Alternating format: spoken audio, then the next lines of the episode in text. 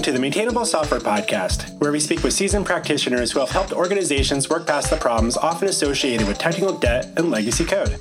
I'm your host, Robby Russell. On this episode, we are joined by Kelly Sutton, who is a software engineer at Gusto based in San Francisco, California, in the United States.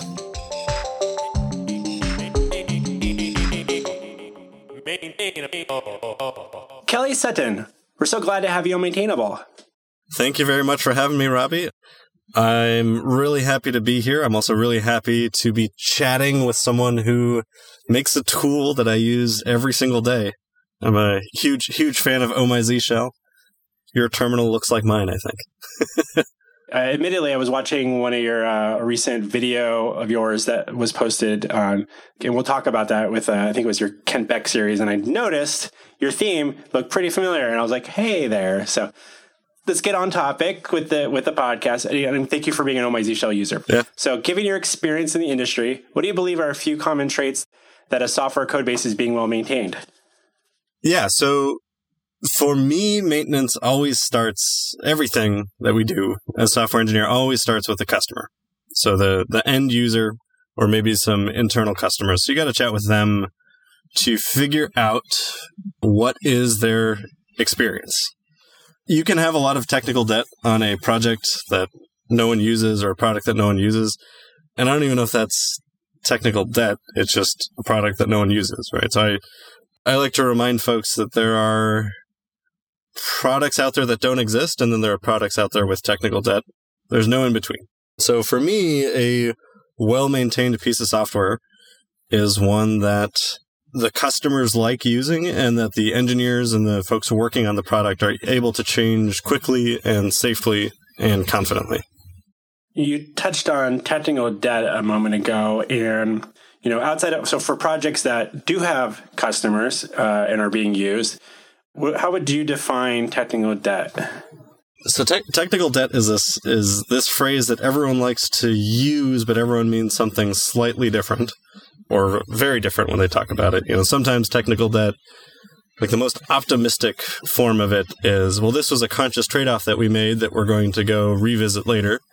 Other times it's just shorthand for well, this code is a mess the best umbrella term that I've found to talk about technical debt is just the things that get in the way of being able to change the product quickly and safely. There are some symptoms around this, which are if the changes are disproportionate, or to make a very small change takes a lot of effort, you know, maybe like a team working for a quarter. That is a good example that you've got some technical debt. It starts from the outside for me. It always starts from the symptoms and I always start like any conversation about technical debt with a, well, what do you really mean when you say this? Because right? it might just be a mess.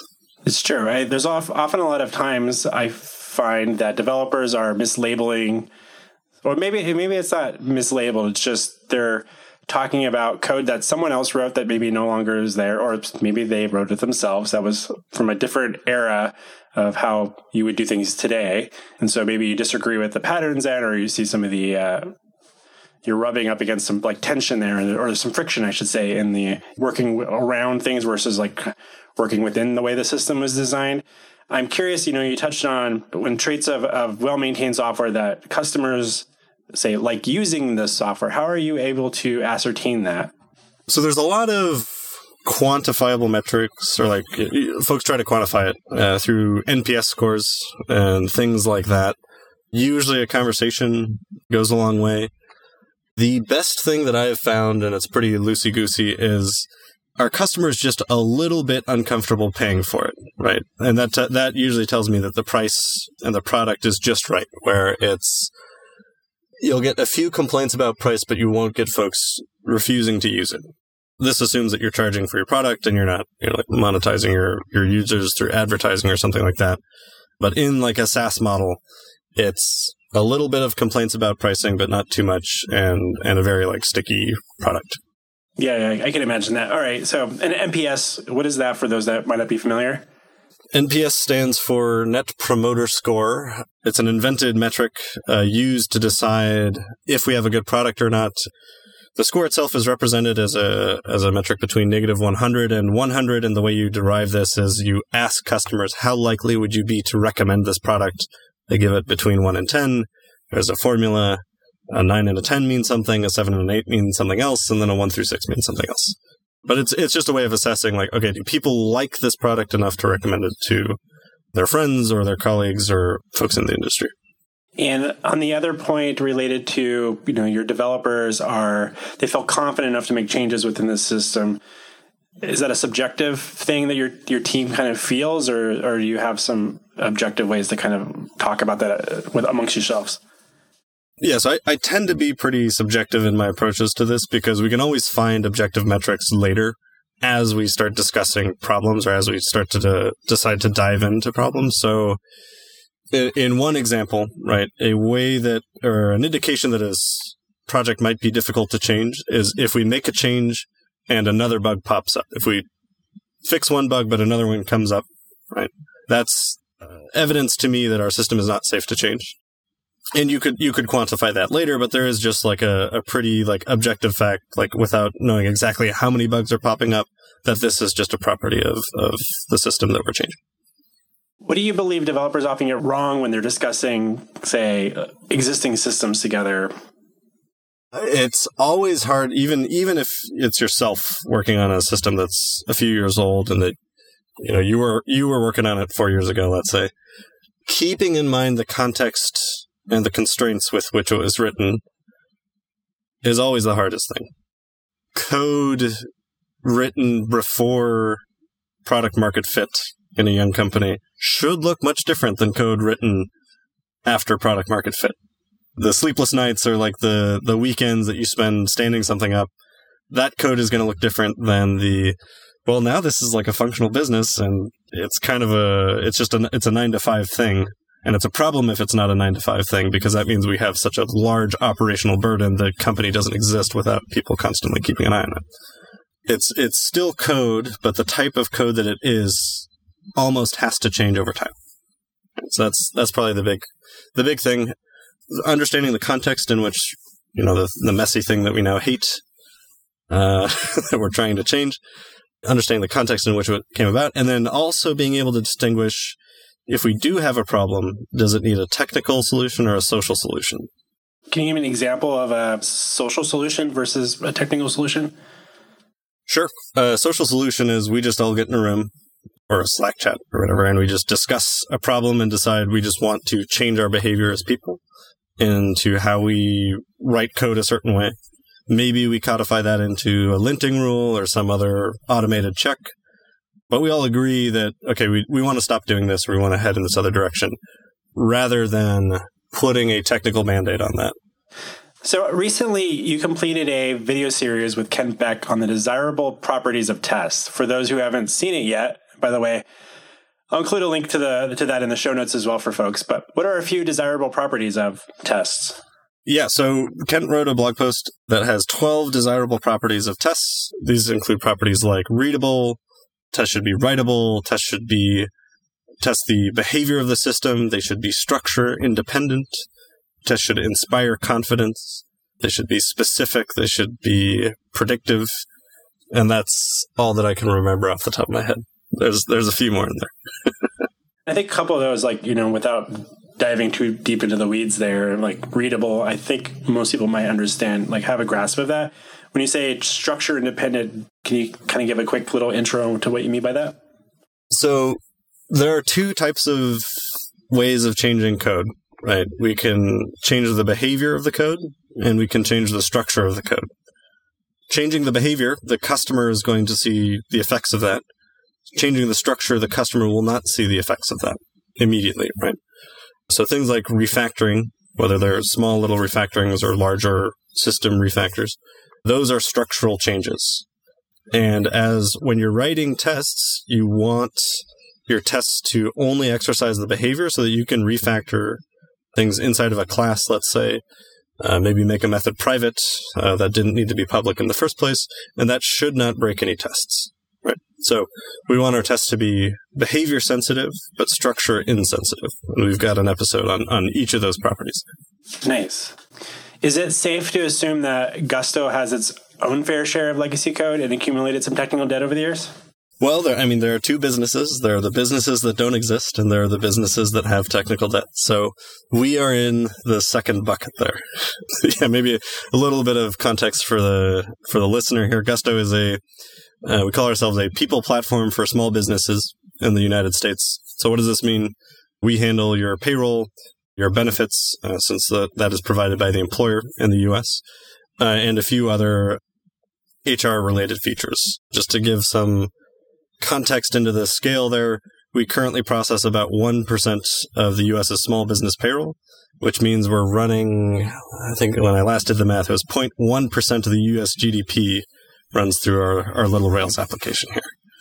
The company's eight, nine years old at this point, so we've got a lot of code. A payroll system can only be so small just because of how many laws, like human laws, you have to cook into being like computer code.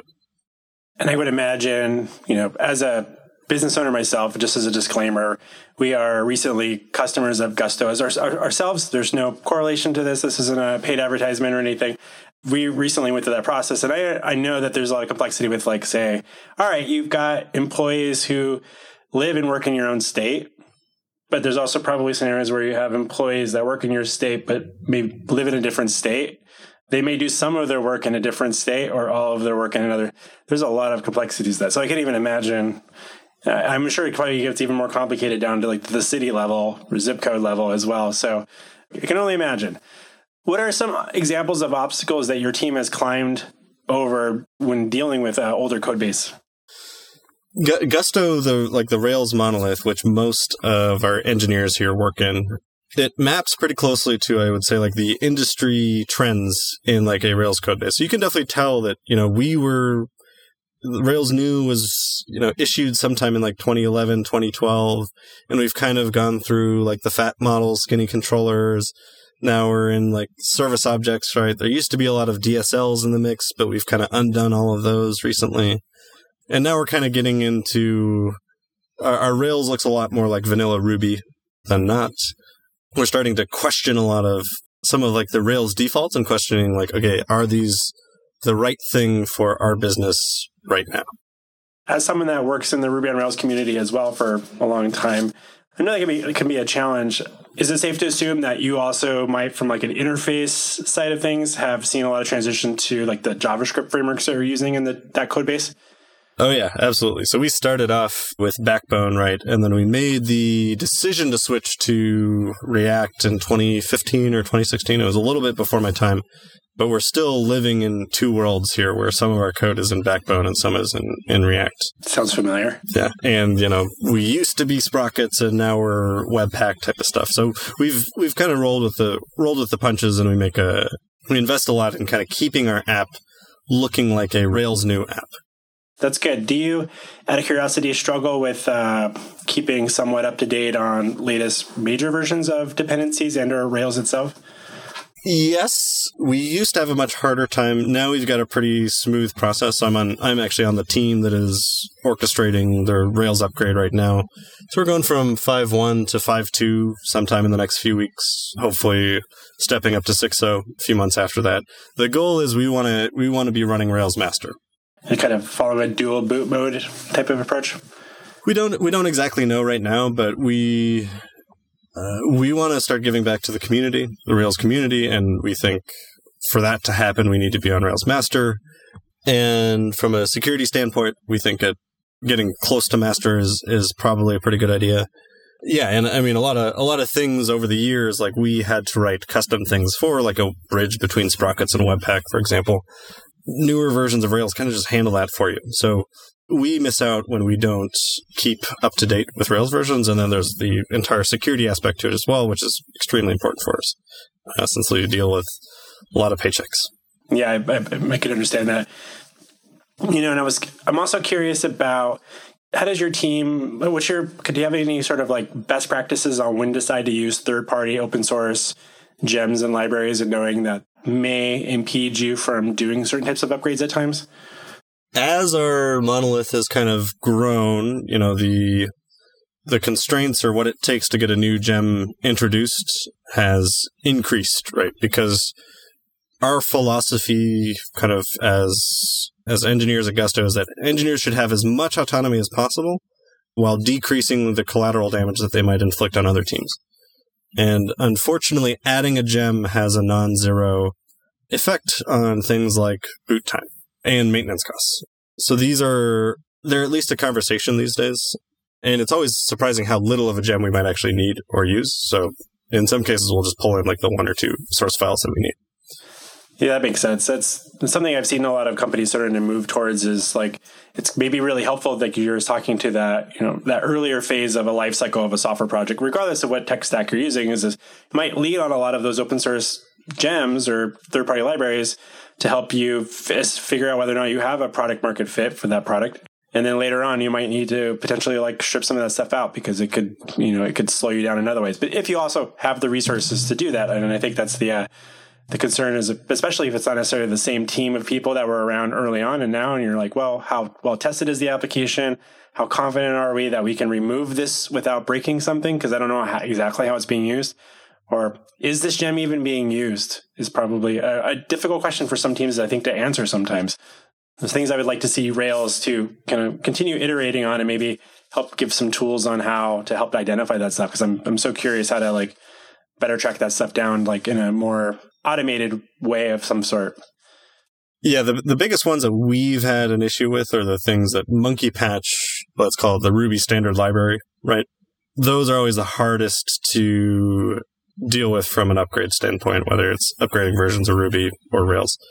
It's really hard uh, to deal with gems where there isn't like a clear interface and it's it's just like a well include this and then things either magically work or are faster or something like that so it could be very much very very challenging so i'm curious you know from like a process side of things you mentioned like if people are looking at evaluating dependencies you might have a conversation or something about that now instead of a developer just adding one because there's some cost to that but you know i'm assuming your product team has a big backlog of things to work on and pri- they're prioritizing how do you prioritize maintenance type work in amongst that? Is do you are those separate types of items that get added in there, or do you kind of like sneak them into those feature enhancements as like some subtasks that need to happen? So there's a few different flavors to this. So Gusto is a bit larger. So we've got, I think, 200 engineers right now, all mostly working out of the same Rails monolith. So there's a few different flavors to that. So I'm currently on what we call an application infrastructure team. I call ourselves like the custodians of the monolith. So we keep a kind of like a global view of this stuff and we'll help resolve disagreements between two teams if they want to use two different gems or two different approaches or something like that. So we take we take a more global view. So in some ways our job is just not only to some degree like cleaning up some of this older code, but also deciding what constraints should we put in place so we don't get into this situation again. And maybe constraints that apply a little bit of good pressure to nudge folks in the right direction for in, the name of like customer experience, right? And then with like individual teams, I think they, they all operate a little bit differently. The the way that I've seen it work best is when you refactor without asking or it's a it's a forgiveness based refactoring rather than a permission based refactoring. You just fold it into the work that you're doing. So the the whole reason why we refactor is to make changes, customer visible changes easier. So we, we put the structure changes first and then we layer on the behavior changes after that. Because the whole reason that we change the structure of code is to make it easier to change the behavior of it. And so that's that's why like as software engineers we just need to do it and not ask for, for permission for it. And creating a ticket for it is one way of asking for permission for it. Like this is this is just part of the job, it's part of the craft. I'm always curious how, you know, because I've, I've heard different people talk about maybe they're, because it's cultural challenge, I think sometimes that spawn these different approaches, whether or not you fold it in or you put it in a different wish list of things you want to take care of. And, you know, I've seen on teams and my own, my own team, even at times where they'll have a bunch of things in a list of like, here's things we know we need to go back and clean up. So to get it out of their head, so they're not carrying it, or if someone brings it up like in three months, like, oh yeah, well, there's already a ticket for that. If you want to go throw in some extra notes, or if you want to volunteer to take care of it, you know, feel free to help advocate for doing that soon. but you know when they fold it into the work or it's just part of the task of completing something it's like when whether or not you write tests or not is that part of the task at hand if you're making a change to make sure that it works and how are you testing it to verify that it works and that it may be not seen as a separate thing but it, i think it's always a little bit more challenging for some teams when it's not always necessary but it might make your life or your future life or your team's life a little bit easier in the future if you do take those extra steps now and this isn't to say like you should always like get the perfect design up front before you build anything, right? And in fact, you'll almost never be able to do that. The whole reason we, we refactor is to make the, the changes easier. We, we should do that first and then do like, you know, like the second or third thing that we wanted to add to some functionality or product suite. Do you find yourself more on team monolith or micro, team microservices? Oh man, we're we're really getting into it. I am on. Let's go with the the usual answer. It depends, or it's complicated. But I will I will clarify uh, my thinking there rather than just leaving it there. Short term, I'm always on Team Monolith because that allows you to learn the most about the product the fastest. Right. I, don't have like a good name for it. I've been like throwing around the the phrase like primordial soup development. Like you throw it all into one pile and you see if the customer uses it, you see if it brings any value to the business, and you're also learning about the domain. Then as you crunch on it for a little while, the seams will become apparent. Like the design will emerge from this primordial soup, and then you can start to extract things out into microservices. Starting off thinking that you know the boundaries can be very dangerous and very expensive to unwind later some of our recent engineering efforts have actually been pushing two microservices together because, you know, you, you just start asking silly questions like, well, how do we do distributed transactions between like MySQL and Postgres? And then you eventually get to the point where you're like, well, this would just be a lot easier if they were just in the same application, right? So I usually encourage folks, unless you really understand the problem domain of the thing that you're about to build and you absolutely know that it can be separate, start in the monolith, see how things evolve, and then pull something out. Because this has been obviously been a big topic for a number of years now, and and, and I think in the Rails community, it's been a, a contentious topic as well. And so I hear you on the uh, not knowing the best answer to that all the time because it's you get a lot of different opinions there, and I think it's always interesting that I find that there are teams that are really small that have really embraced microservices, but almost to a detriment that now they have too many different things that they're jumping in between their systems to try to keep it all up to date and figure out which, you know, how this is all working. And then like, well, that's in that microservice. So it's almost like premature microservicing, if that, if, if that's a term or not. Premature abstraction. Yeah. I mean, mi- microservices are a way of abstracting pieces of code so that it's much clearer what are the public interfaces versus private implementation details. But almost every programming language gives us public and private. So if it's separation that you're looking for, you can do that within a monolith.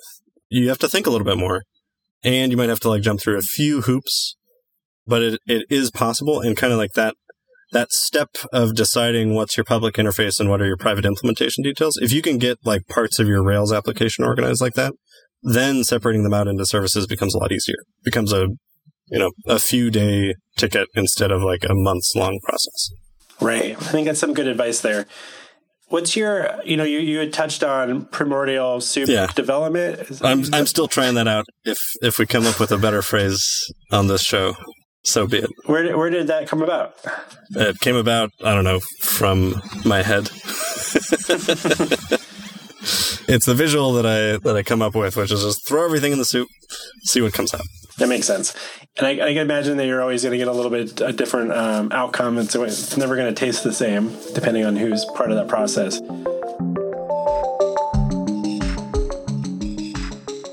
We'll be back with our interview with Kelly in just a moment. Hi, it's me, Robby. I wanted to take a quick moment to thank you for making time to listen to Maintainable. If you're finding these conversations valuable, please consider sharing the links amongst your peers and or writing a review on Apple Podcasts or Stitcher. Also, do you know someone in our industry who I should be speaking with on Maintainable? Shoot me an email to Robby with a Y at maintainable.fm. And now, back to our interview with Kelly Sutton.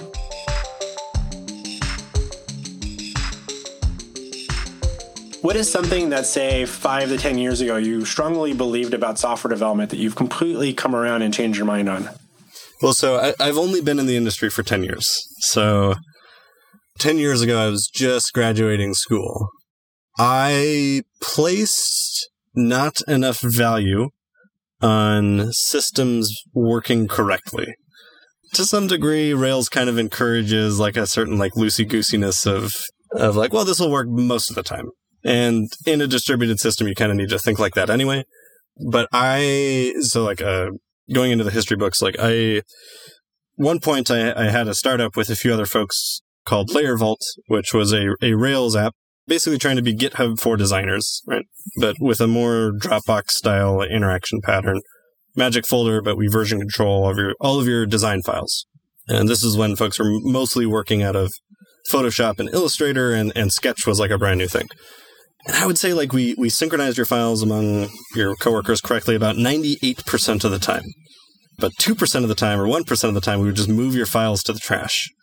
And in other disciplines, you know, 99% sounds pretty good, but you would not, you would never board a plane that landed 99% of the time, right? And I think the same goes for software that folks rely on and pay for. And I didn't value that enough. And I, and quite frankly, I didn't know how to build software better at the time. And, and so I, I didn't, that was probably like the biggest thing that I've changed in my mentality since then. And do you think you know you mentioned you mentioned Ruby on Rails as an example there? Do you feel like there's something about the fact that it's a dynamically typed language or language versus static type language, or is this something different about the types of tools that we're using to kind of really verify that things are working as correctly, in your words, uh, as as they can be? I usually don't find too much more value out of statically typed languages actually but what i do find value out of is is seeing how the data flows in between the different parts of the application like uh, one of my few criticisms of rails even though it pays my paycheck it pays a lot of paychecks actually through gusto is that it's really hard to see like okay how does this data get from the controller into the view what from the controller is actually being used in the view and kind of like a the same things that let you move really quickly in the early days in Rails make it difficult to understand the application later on. And so you need to flip that on its head. So answering simple questions like, what does this need to do its job? It tends to become more difficult in uh, older Rails applications. Interesting. Does your team have much uh, kind of experience or learning how to take advantage of things like software or platforms that are more focused on observability versus just say error reporting? So I'll, I'll, be honest, and I don't quite. I've been following the conversation, but I personally don't have like a good mental distinction between the two yet. We have monitors and alerts set up in Datadog, and hopefully my coworkers listening to this aren't pulling their hair out listening to me uh, uh, describe this. But usually, when there's a problem, we can get to the bottom of it or get get to the place that is causing the problem pretty quickly through the tools that we have. A mix of you know Datadog, New Relic, and and logging. Yeah, similar. I mean, just being open too. It's still, it's. I've I've talked with a few people on even on the podcast that that's like that's the world they live in now, and I feel like it's just there's still a little bit of a, a delta between where they're at and where I'm at, and really understanding. I'm like, well, I think our projects maybe don't warrant that yet, but we're also not like working on even like someone like uh, Gusto having 200 engineers. We're not working with teams that large by any capacity. So I'm always curious how different teams are taking advantage of things like that. Do you think that, you know, having been in the industry now, you know, for a little under 10 years, give or take, do you find that all the the tools that we have available now for software developers when it comes to CI build systems and I don't know if you're doing any sort of CI deployments and everything as well, like through that approach, but you find it's easier for individual developers on a team to kind of have a good mental model of the whole system end to end now, or do you feel like it's it's a little bit more like they need to only know as much as they really need to know, and there's some other department that's kind of responsible for that now. So there's there's a, two sides to this, I think, which is as a software developer, you need to be able to work on a specific piece of code and be sure that that is doing its job and it's not blowing things up, right? So you kind of need that safety, like, well, if I make this change, I'm not going to make some other team's life hell. But on the other end, you kind of need to know how things are like loosely stitched together, right? Uh, so I've, I've heard like other folks describe this as like you know, T-shaped to some degree. You, you, need like a certain layer of knowledge that's a mile wide and an inch deep, and then you need to specialize in a few certain spots. But you can't get away from knowing a bit about those those two sides and designing your software in such a way where yeah you can change a model for example and not have not cause downstream errors. Yeah so i think like to the question like you kind of need to know both and but you should have the choice of when do you need to learn stuff. You shouldn't have to learn everything all at once to be effective because that can be very intimidating for someone earlier in their career. But eventually you need to gather the experience and knowledge of how this stuff works have you seen any, and I don't know if is something that your own organization or past places you've worked at, like uh, onboarding process or like any sort of educational tracks that your team tries to make sure that people are getting some exposure in a regular cadence or versus it just kind of being something they learn when they encounter it and be like, oh, can someone help me understand this? Or I'm going to go search the internet now for some, some guidance. We've experimented with a few different formats at Gusto. We've done like uh, classes that are kind of like dispersed throughout like the first few weeks. We've done like boot camps where it's like, okay, everyone get in a room and we're going to build a, a new Rails app in a week or two. We're still iterating on that, seeing what seeing what works best. Yeah, I think the Rails framework is really good at this, in that you only need to learn things when you need to learn things. I think uh, DHH calls this conceptual compression, right? Like Active Record takes care of so much stuff for you, which is great until you need to learn like, okay, what is this actually doing under the hood? Like how, what's the SQL that's coming out of this? What happens to the database when I write an N plus one query? Stuff like that. Yeah, but from a, from a Gusto perspective, we're iterating with different formats. And then that's another reason why we try to make our app look as normal as possible so that our documentation isn't just what we write, it's what the entire industry has written, right? I want new engineers at Gusto to go to rubyonrails.org and look at the docs there, and that will map one to one with what they see at Gusto. Some really good advice there for, for folks to consider. Couple last quick questions. First, I want to get some advice from you for our audience. So let's imagine that there's a few developers listening to this episode, I hope, and they've been at their company for a few years now, and they don't feel like their concerns about long term maintainability of their software have been heard from, say, stakeholders or for maybe developers that have been there for a really long time. Perhaps they've tried a few times to advocate for refactoring certain areas of the code base, improving the test suite, upgrading the framework that they're using, but I've heard not right now, maybe a few too many times, and are starting to feel like it's no longer worth asking. What advice would you give them on how to take some action today outside of giving their resignation notice?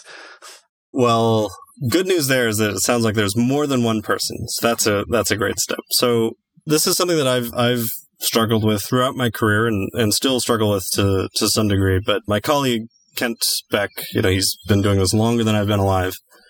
His advice in this situation is the following. Try to convince one other person to see it the way that you do or try something that you want to try. Keep it small. Just, just see if it works, right? Because that's, it's important for both of you, right? Because it, it tells you like, okay, is this, is this thing that I read about viable? Is it actually going to make sense to the business? Are we going to be able to do it? You'll de-risk the project in a lot of different ways, and you'll come up with another teammate in the process. Keep it small, try to convince one other person to do it. See where that takes you. Be very vocal about your results, right? Always think in results, right? Uh, like, hey, we didn't ask for permission to do this, but we did it, and now this endpoint is 10% faster and conversion rate ticked up by 0.3%. No, no business counterpart is going to be like, shame on you for making the business better, right? no, no, no, no. I, I, I hope that would be a very rare thing, if ever. Maybe another piece of advice is to try to find a job where you get to work with someone like Kent Beck on a regular basis. Yeah, but I mean, there's there's there's one Kent though, and uh, I get to work with him, so dibs. but I, I, highly recommend folks like crack open a copy of like XP Explained, and it's weird reading this book that is almost two decades old and how true it still is for like day to day life as software engineers. And, and, you'll find a lot of things that we just take for granted in that book, which were radical ideas at the time or extreme ideas. Couple last questions. What non software development book do you find yourself most often recommending to people in our industry? So I went to a conference in Seattle called Deconstruct, run by a guy named Gary Bernhardt. The first year it was there, and there was one book that was independently mentioned in three different talks called Seeing Like a State. by, I think the last guy's name is James Scott. I want to say his last name is Scott. So, a few caveats to this book. It is very academically written. So, you need some patience with it if you haven't read a book in that style. But the book talks about governments trying to effect change on their citizens and the trials and tribulations that result. So it talks about interesting things like the collectivization of farming in early 20th century Russia. It talks about building cities out in the middle of nowhere because this time we're going to do it right and we learned all the lessons that we made from previous cities. So this is these are stories of cities like Brasilia and Chandigarh in India. And then it also discusses like a few other things where governments try to affect change. They put some metrics on it of like what success looks like and then seeing how that goes wrong. And the book kind of ends with like four points about like, well, what do we do about all of this? And the four points are very, very similar to some of the ideas from XP Explained. It's uncanny. And, and it's also just four points. Things like, you know, as soon as a metric becomes a goal, it ceases being a useful metric. Uh, you always need to plan for human inventiveness. Like, never assume that the big rewrite is going to fix everything, right? Or that it will even be used, you know? And, and so I, I really like the book because it captures this organic element that I often see in software and software organizations in something that has nothing to do with software at all. But reading it, if you just swapped out the nouns, you'd be like, oh, this is, this is just, this is software, right? Seeing like a state, highly recommended. Okay, great. I'll definitely include a link to that, and I'm really curious about that. I have to check check that out myself. And where can we listeners best follow your thoughts on software development online? I am kellysutton.com and I'm Kelly Sutton on on Twitter. Well, it's been such a delight having you on Maintainable, Kelly. Thank you so much for joining us at Talk Shop. Thanks for having me, Robby.